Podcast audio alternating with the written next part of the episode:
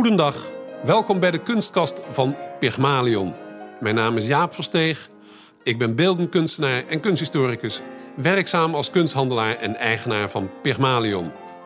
Iedere aflevering van de kunstkast praat ik met een aardig en interessant persoon uit de wereld van de kunsthandel en alles wat daarmee samenhangt. En vandaag is mijn gast Henk van Houten. Henk is een verzamelaar van kunst, in het bijzonder van 16e en 17e eeuwse Nederlandse grafiek. Henk, welkom in de kunstkast van Pygmalion. Laten we beginnen bij jou als persoon. Hoe ben jij begonnen met het verzamelen van kunst? Kan je daar wat over vertellen? Nou, toen ik jong was, had ik al grote belangstelling enerzijds voor techniek, maar anderzijds voor literatuur en muziek en ook kunst. Eh, we kregen dat thuis ook wel met de paplepel in. Eh, we gingen vaak naar musea. Uh, ik kan me ook herinneren dat in de eerste klas hè, van de middelbare school ging ik op tienertour. En andere mensen deden misschien andere dingen, maar ik ging naar alle musea in Nederland. Het Mauritshuis, het Rijksmuseum, Lakenhal. En uh, later, hè, ook als student, ging ik uh, naar alle grote musea in Europa. En ik kan me herinneren dat hè, toen ik een jaar later aan een vriend vroeg of hij weer mee wilde, dat hij zei: Nou, één keer was leuk, maar niet nog een keer.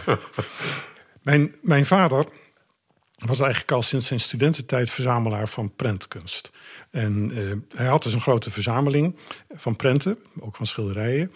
Maar hij was ook bibliofiel. En hij was ook buitengewoon geïnteresseerd in ja, alles wat er omheen gebeurde. Bijvoorbeeld uh, drukwerk in de marge. Ja. Daar had hij dan uh, hele leuke dingen van.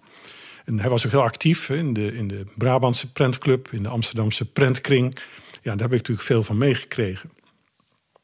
Een heel bijzonder ding dat ik me kan herinneren is dat we naar een tentoonstelling gingen hier in Eindhoven, waar uh, uh, Henk van Ulsen de dagboek van een gek voordroeg. En dat was ter gelegenheid van de tentoonstelling ook van Etsen, een grafiek van Jan Mensinga, oh, ja. die dat ook geïllustreerd heeft. Ik heb les gehad van Jan Mensinga, wist je dat? Nee, dat wist ik ja, niet. Ja, ik heb in Tilburg op de academie gezeten en een van mijn docenten grafiek daar was Jan Mensinga. Hele een prachtige graficus. Maar ga verder met je verhaal. Dus dat vond ik heel mooi. Dat heeft me ook erg indruk op mij gemaakt. En ik eh, kreeg later van mijn vader een schitterende prent cadeau van Mensinga. Dat was eigenlijk een van mijn eerste prenten toen ik mijn eh, doctoraalexamen deed. Koning heb, je meteen, heb je meteen een topwerk te, te pakken. Dat is mooi. En ik ging ook wel eens mee met mijn vader naar uh, bijvoorbeeld Borzo in Den Bosch. Ja. Hè, waar uh, zo uh, elke één keer per maand op een zaterdag dan ook een prentenbeurs was, zeg maar. En daar heb ik ook wel eens een eerste prent gekocht. Maar goed, verder was het voor mij toen nog niet bereikbaar.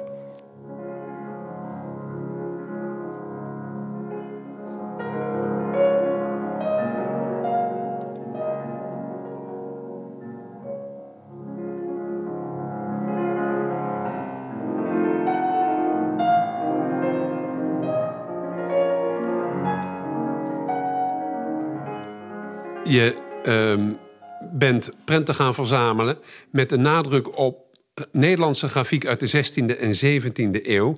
Dat was niet het terrein waar jouw vader ook verzamelde? Nee, en eigenlijk, mijn vader had er wel een paar prenten ervan, die hij later trouwens aan mij heeft gegeven. Maar uh, ik heb ook heel bewust gekeken naar een ander onderwerp. Want uh, om nou zelf te gaan verzamelen als mijn vader, uh, dat deed me geen goed idee. Nee. dus ik ja, ben eigenlijk via de kunstbeurzen, zoals de PAN, in aanraking gekomen. Vooral ook met uh, ja, Erik Ariens Kappers. die toch eigenlijk de meest toonaangevende prentenhandelaar was in Nederland. En dat was zo'n twintig jaar geleden. En toen ben ik er echt serieus mee begonnen. Ja, mijn smaak is ook heel erg gevormd door wat hij mooi vond. want dit is bij prenten uit de 16e, 17e eeuw niet zo dat je zeg maar, op bestelling een bepaalde prent kan zoeken. Je moet echt iets vinden. En dat, je bent dus afhankelijk van de prenthandelaar die natuurlijk bepaalde dingen bij elkaar brengt. En ik kwam dus eerst bij de beurs hè, Den Bosch of bij de Pan bij hem, maar later ook eh, bij zijn galerie en de, uh, in Amsterdam. En later had hij zijn galerie aan huis. Ja, en daar, het was natuurlijk ontzettend leuk om daar uh, ja, tussen zijn prentencollectie te, te snuffelen en daar de mooie dingen uit te pikken. Maar het was wel zo dat echt mooie dingen bewaarde eigenlijk altijd voor de beurs. Het is, uh, je kon niet zomaar naar zijn galerie gaan en uh, naar zijn beste prent vragen. Want die bewaarde hij voor de beurs. En als je dan op de beurs kwam, dan moest je ook met collega-verzamelaars er echt het eerste uur bij zijn. Want uh, die gingen als vliegen op de stroop. En het ging er echt om van snel kijken hè, wat van je gading was. Want anders dan zat er een rode stip op. Ja. Waren er in Nederland nog meer um, grafiekhandelaren waar je vaker naartoe ging. Want ze zijn veelal nu verdwenen. Maar zo'n twintig jaar geleden had je toch nog wel wat meer grafiekhandelaren. Ja, natuurlijk Laurentius. Uh, Theo Laurentius was de grote man van uh, de, de, de prentkunst. Hè, eerst, die ook heel veel werk heeft gedaan aan het onderzoek naar watermerken en papier. En zijn zoon heeft dat een tijd lang ook overgenomen. Dus daar ben ik vele malen geweest in Middelburg. En daarnaast had je natuurlijk Bub Kuiper de veiling in Haarlem, die twee keer per jaar eh, ook grafiek verkoopt. Ja, en dan moet je natuurlijk wel ontzettend goed kijken dat je tussen het kaf, het kaf van het koren scheidt. Ja. Maar verder was er in Nederland eigenlijk niet veel.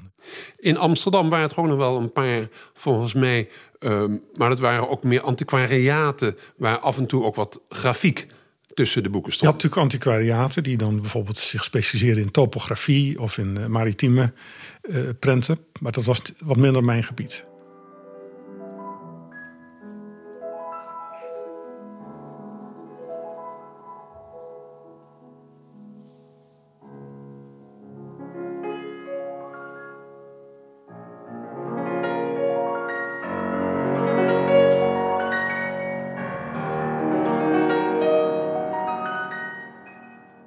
Jouw keuze is inderdaad gevallen op de 16e en 17e eeuw. Dat is een periode waarin uh, natuurlijk ook in de Nederlandse geschiedenis heel veel is gebeurd. Kan je dat terugvinden in de grafiek? En is dat voor jou ook een belangrijke leidraad? Waarop verzamel je precies? Ja, dus, dat is een heel verhaal, maar het is eigenlijk begonnen met een belangstelling voor landschapskunst. Dus mijn eerste paar prenten waren zeg maar 17e-eeuwse prenten met een fraaie afbeelding van een landschap. En toen ben ik me gaan verdiepen, ook in de hele geschiedenis van de landschapskunst. Ja, dat blijkt een fascinerend verhaal te zijn, waarbij het zeg maar rondom uh, de 16, begin van de 16e eeuw uh, begon het landschap eigenlijk alleen maar als een achtergrond voor een allegorische voorstelling of een bijbelse voorstelling. maar het begon gaande de tijd een steeds nadrukkelijkere rol te gaan spelen. En uh, je kreeg dan grotere landschappen waar uh, nog steeds misschien wel een mythologische voorstelling in was, maar die werd uh, relatief steeds minder belangrijk op die prent. En dan kreeg je bijvoorbeeld het wereldlandschap, waar zoveel mogelijk elementen van de wereld op één plaatje werden samengevat. En ja, waar echt heel veel gebeurde. Maar je kreeg ook uh, prenten waar de seizoenen werden uitgebeeld. of prenten waar uh, uh, ja, met de seizoenen misschien ook weer mensen werden afgebeeld, maar dan vaak personificaties van die seizoenen. En ja, dan kreeg je rond 1550, 1560 iets heel bijzonders. Want dan Breugel ging, zoals bekend, over de Alpen en was helemaal weg van, van het berglandschap. En die, toen hij terugkwam zijn er grote prenten gemaakt van berglandschappen. Eh, en uh, die staan nu bekend als de grote landschappen. En toen is er rond, in Antwerpen, rondom Breugel, uh, bij de uitgeverij van Hieronymus Kok... een hele school ontstaan van kunstenaars die landschappen uitbeelden. Waaronder Hieronymus Kok zelf. En ik heb in de tijd een schitterende tentoonstelling bezocht in Leuven... het echt helemaal ging rondom de uitgeverij van Kok. Want prentkunst was in die tijd een samenspel tussen de kunstenaar die de prent ontworp, de tekenaar, de graficus die hem graveerde in de koperen plaat en de uitgever die hem uitgaf. En dat staat ook volgens mij vaak in de, onderaan de prenten Pink zit, Sculp zit. En Fate zit. Precies. En uh, Excudebat, dat is uitgegeven. En dat zijn dan inderdaad de. Dat komen uh, mensen nog wel eens uh, vragen wat dat betekent. Maar het is dus natuurlijk de oorspronkelijke schilder die het geschilderd heeft. En de sculptie is degene die het gesneden heeft. Ja. Maar dus die hele romantiek van het idee dat de kunstenaar ook moest afdrukken, de peintre graveur en ook de ontwerper moest zijn, ja, dat kwam eigenlijk pas in de 17e eeuw. En dus daarvoor was het eigenlijk altijd het samenspel van die verschillende uh, ja, ken, kundes. Ja. Maar ja, dus ik ben dus helemaal geïnteresseerd geraakt in dat landschap. Toen de echt interessant is toen rondom 1600 dat het landschap manieristische trekken begon te vertonen. De tijd van Goltzius. En daar ben ik ook erg geïnteresseerd geraakt in dat manierisme. En dan kreeg je in de 17e eeuw, begin 17e eeuw, langzaam maar zeker, dat het landschap meer ja, emotioneel beleefd werd. Hè. En eh, zoals de, natuurlijk Rembrandt, waar ik geen landschap van heb, dat is onbetaalbaar. Maar Ruisdaal. En, en ja, daar ging het veel meer om, om de, ja, de expressie van een sfeer in een landschap. Terwijl het in het begin vaak toch veel meer ging om, om het uitbeelden van, van een gedachte.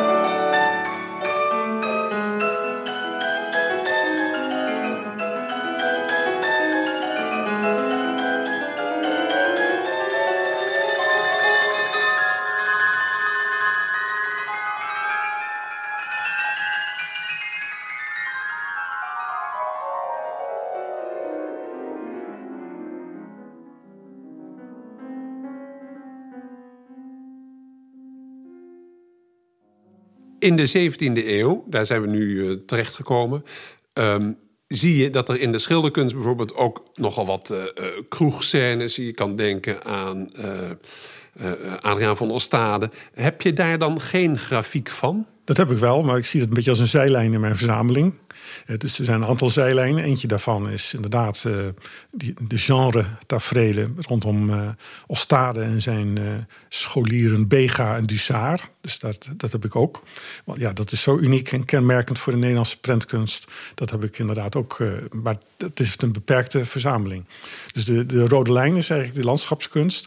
Maar ja, daarnaast zijn er een aantal zijlijnen. Rondom dat manierisme ben ik ook bijzonder geïnteresseerd geraakt.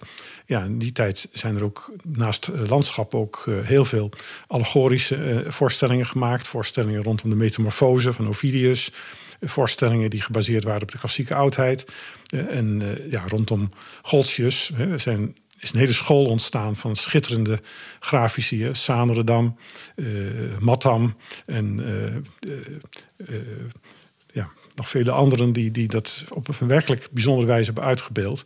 En die dat ja, ook echt, zeg maar, de brug hebben geslagen tussen de renaissance in Italië en, en de noordelijke renaissance. Ja, um, je had het nu en passant even over de metamorfose van Ovidius. En het eerste waar ik natuurlijk aan denk, heb je ook een print van Pygmalion?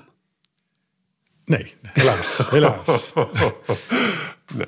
Um, we gaan eventjes door over die uh, verzameling. Op een bepaald moment zie je in de afbeelding van het landschap ook de invloed van een figuur als Rembrandt. Natuurlijk ook een beetje de tijd. Heb je ook werk van leerlingen van Rembrandt? Waarin het is toch meer het naturalistische uh, landschap wordt verbeeld? Nee, ik zeg heb ik dat niet. Die zijn er inderdaad, hè, zoals van, bijvoorbeeld van de koning.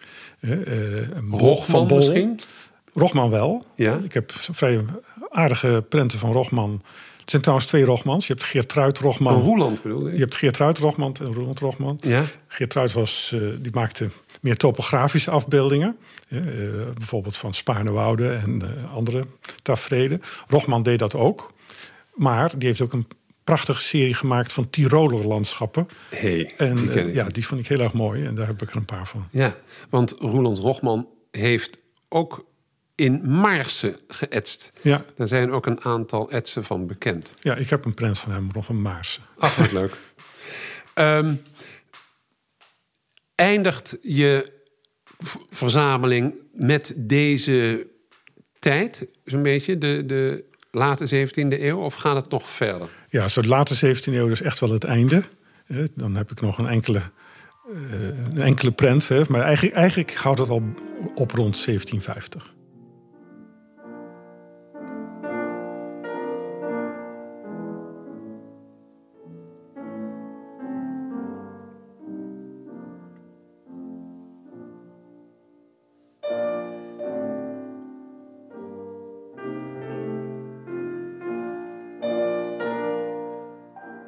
Die collectie van jou. Ehm, ik neem aan dat je misschien wel eens wat ophangt, maar je hangt niet alles op. Ga je die s'avonds ook ter hand nemen en of organiseer je wel eens een schouw? Of hoe moet ik me dat voorstellen? Hoe ga je ermee om verder? Nou, eigenlijk, eigenlijk is de traditie van de prentenverzamelaar dat hij zijn prenten verzamelt in een prentenkast. Een kunstkast. Ja. En, dat, en dat heb ik ook. En ja, heel vroeger verzamelden mensen die prenten in kunstboeken. En dan werden ze in een losbladig boek tussen de lege vellen uh, geplaatst. Of, soms ook ingeplakt. Maar de, de laatste paar honderd jaar hè, bewaren prentenverzamelaars hun prenten in uh, mooie dozen hè, van zuurvrij karton. En opgezet op passepartouts ook van uh, museumkarton. Ja, dat doe ik ook. En dat doe ik ook zelf. Dus ik maak mijn eigen prentendozen. En uh, ik zet ze ook allemaal op een uniform uh, paspartout. Hè, zodat het uh, ja, goed in de verzameling tot uitdrukking komt. En dan ja, bewaar ik ze in een doos eigenlijk per hoofdstuk.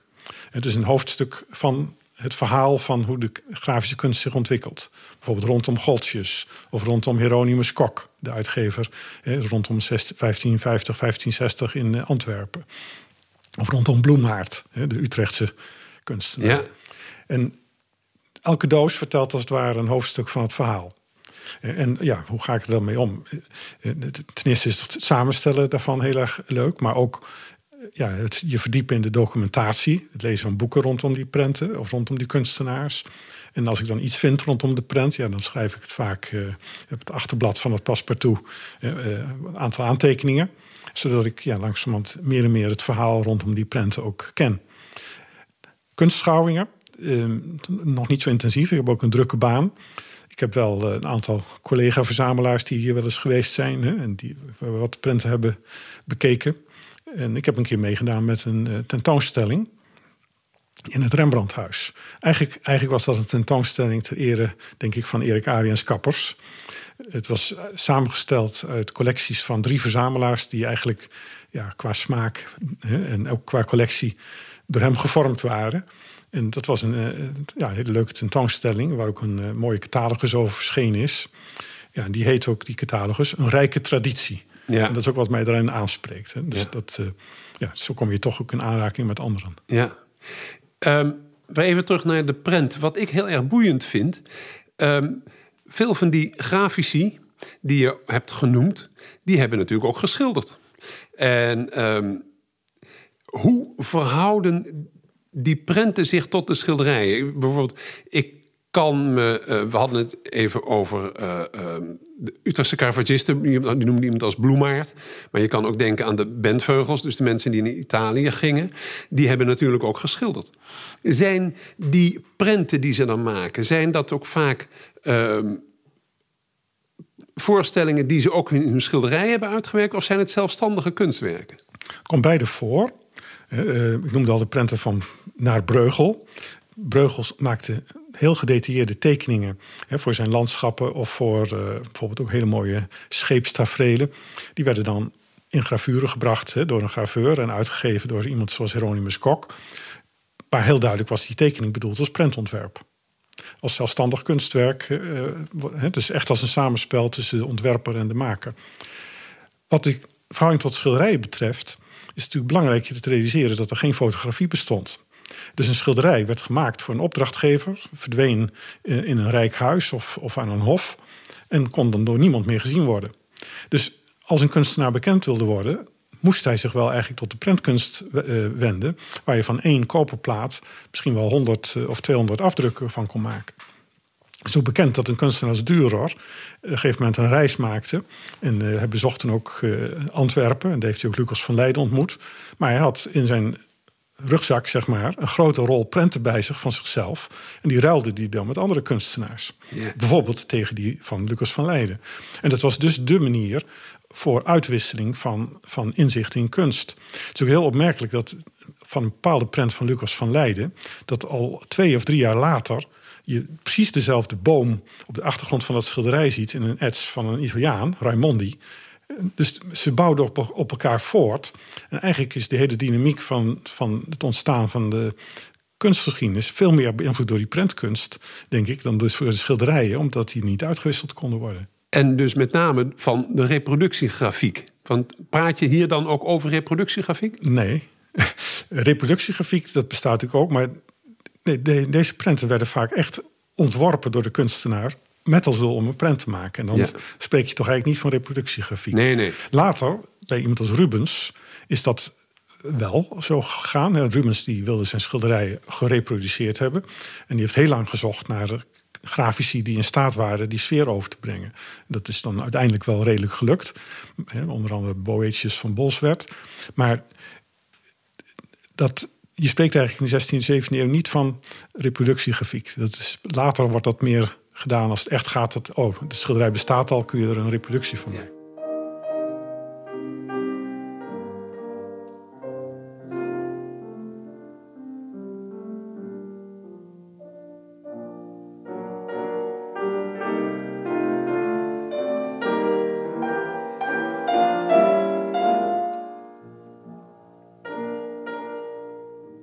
Hebben het hier al door gewoon maar over prenten. Maar betreft het in veel gevallen uh, gravures of zijn het etsen? Beide? Uh, kan je daar iets over zeggen? Ja, in de 16e eeuw zijn het in hoofdzaak gravures. Een gravure vereist natuurlijk een buitengewoon kundige hand van de graveur. Want je moet met vrij grote kracht met een scherpe burijn over de koperplaat gaan. En als je één keer uitschiet, dan kun je die hele kostbare koperplaat met al jouw werk eigenlijk wel weggooien. Uh, dus dat vereist een buitengewoon vaardige uh, graveur. Je ziet in de 16e eeuw wel hier en daar ook experimenten met etstechniek. Maar dat was toch beperkt.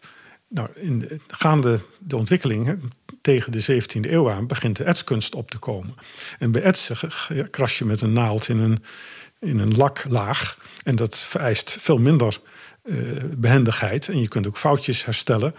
Je kunt uh, een plaat ook twee keer met een zuur bijten. Je kunt er veel meer mee uithalen. Ja, en daarmee werd het ook veel toegankelijker als techniek voor de kunstenaar zelf. Hè, die plaatje wilde ontwerpen, om dat dan ook zelf uit te voeren. Maar dat is dus, de etskunst is vooral zeg maar de 17e eeuw. Ja, we gaan nu eigenlijk ook al een beetje praten over de kwaliteit van prenten. Hoe beoordeel jij zelf de kwaliteit van de prent? Je wil vanzelfsprekend de mooiste uh, uh, prenten hebben. Welke criteria hanteer jij daarbij? Kan je daar nou, het, is, het is heel belangrijk dat het natuurlijk een, een, een, een fraaie afbeelding is, die ook representatief is voor de kunstenaar. Maar dan, als het echt om de kwaliteit van de prent gaat, ja, dan wil je een mooie druk. En een mooie druk betekent in de 16e eeuw bijna eigenlijk altijd een eerste staat. Want latere staten, ja, dat waren vaak koperplaten die door andere uitgevers werden overgenomen uit de boedel van een overleden uh, uitgever. En die werden dan uh, voorzien van een ander adres, heet dat, van een andere uitgever adres. Maar die platen sleten intussen. En dus de afbeelding werd steeds minder scherp. Echt hele mooie drukken kun je herkennen aan uh, bijvoorbeeld dat de hoeken van de plaat nog helemaal scherp zijn. Vaak zitten er nog kleine polijstkrasjes op de plaat. Je kunt soms uh, hulplijntjes zien hè, voor de tekst uh, die eronder staat. En als je die hulplijntjes nog ziet, weet je dat dat dus een hele vroege druk is. Ja, en dan wil je natuurlijk graag hebben dat de prent nog enige marge heeft. Hè, want vaak werden die prenten afgesneden dicht bij de afbeelding. Ja, dan, dat hoeft niet erg te zijn. Maar dat heeft een zekere meerwaarde als die marge er nog omheen zit. Verder is het interessant als die prent uit een bepaalde beroemde collectie komt. Wat je vaak kan zien aan de achterkant. Hè. Dan staan er uh, verzamelaars-kenmerken op. Die je dan weer terug kunt vinden in het beroemde boek van Lucht. Hè, van Frits Lucht, die daar heel uh, ja, meesterwerk geschreven heeft over verzamelaars-kenmerken. Dan kun je dus ook de geschiedenis van die prent traceren. Maar mooie druk en, en papier uit de tijd, dat is toch heel, heel erg belangrijk. Herken jij overigens ook papier uit verschillende tijden? Je begint er wat gevoel voor te krijgen, maar ik ben geen expert, zoals bijvoorbeeld uh, de familie Laurentius dat was. Maar je kunt uh, op, op basis van de herkomst van de prent en, en de kwaliteit van de druk en of het een eerste staat is, kun je ook al heel veel zien. Ja. Um, dan komt natuurlijk ook de vraag of je wel eens hierin een, een miskoop hebt gedaan komen er vervalsingen voor. Je kan met, woord, met uh, uh, schilderijen kan je met een blauwe lamp overschilderingen bekijken en vinden. Ja. Is er ook iets, ehm, een truc waar je als verzamelaar kan zien of het op een gegeven moment een eh, latere druk is of een misco of een. Eh, nou ja. Ik heb inderdaad wel eens een miskoop gedaan. Ik heb een keer via het internet een prent gekocht van Ruisdaal. Een schitterend landschap. En uh, ja, het leek mij ook eigenlijk een eerste staat te zijn. Die kreeg ik toen thuisgestuurd. Nou, dan ga je hem vergelijken met wat er in de boeken staat... of wat je kunt vinden, wat er dan in een museum hangt. En, en het was absoluut een afbeelding van de eerste staat. Want in de tweede staat waren bepaalde dingen veranderd. Nou, dat was het niet. En, uh, maar ik vertrouwde het niet helemaal. Want inderdaad, het papier... dat was eigenlijk geen 17e eeuws papier dacht ik. Dus toen ben ik er ook mee naar eh, Erik Aarens Kappers gegaan. En die dacht ook dat het niet echt was. En ik heb me er later wat verder in verdiept. En het blijkt dat bijvoorbeeld uh, in de 19e eeuw... was er een uh, op zich hele bekwame man. Dat was Charles Armand Durand. En die wilde graag ja, schitterende herdrukken maken... van Rembrandt-prenten en andere prenten. En die baseerde zich op eerste staten. En hij had een ja, eigenlijk een soort reproductietechniek uitgevonden. Heet heliografure. Waarmee hij een, een, een, prachtige eerste staat van bijvoorbeeld een Ruisdael of van een Rembrandt. opnieuw op een koperplaat kon overbrengen en opnieuw kon afdrukken. Dus qua afbeelding is hij eigenlijk niet te onderscheiden. Uh, mensen hadden er ook wel waardering voor. Zelfs later de Van Goghs, die, die, die hadden, vonden een vakman. Maar ja, het, het, is natuurlijk een vervalsing. Ja, ja ik ken de heliografuren ook uh, uit de grafiek van de 19e eeuw. Prenten van Felicien Rops, maar ook Toorop. Zelfs volgens mij van Gogh. Daar zijn heliogravures van gemaakt. Um, dat komt nu eigenlijk alweer dan tot de laatste vraag, Henk. Uh, zoals je weet was Pygmalion een beeldhouwer uit de Griekse mythologie... die zijn schoonheidsideaal realiseerde in een beeld en daar vervolgens verliefd op werd. Als we dit gegeven vertalen in een vraag... wat is jouw ideaal als kunstverzamelaar? Ja, bij mij gaat het om het bijeenbrengen van een verzameling... eigenlijk die het verhaal vertelt van de evolutie in de, in de kunstgeschiedenis. Van zeg maar, de noordelijke renaissance via het manierisme naar de barok. En ja, hoe, hoe die prentkunst hè, zich ontwikkelt. En dat ging eigenlijk toch, toch behoorlijk snel. Iedere 10, 15 jaar hè, waren er weer nieuwe ontwikkelingen. En waarbij er een enorm samenspel was tussen wat er in de wereld gebeurde hè, en ja, wat de opvatting van de kunst was. Invloeden van bijvoorbeeld Italië op Nederland. Maar ook invloeden zoals bijvoorbeeld van uh, de beeldenstorm, niet te vergeten. Uh, waar natuurlijk totaal andere opvattingen over kunst daarna hè, gingen, gingen spelen. Ja, dat is het hele verhaal hè, van de, het samenspel van culturele, esthetische en intellectuele elementen ja, die het voor mij zo boeiend maken. Ik vond het een ontzettend leuk gesprek. Dank je wel, Henk. Graag gedaan.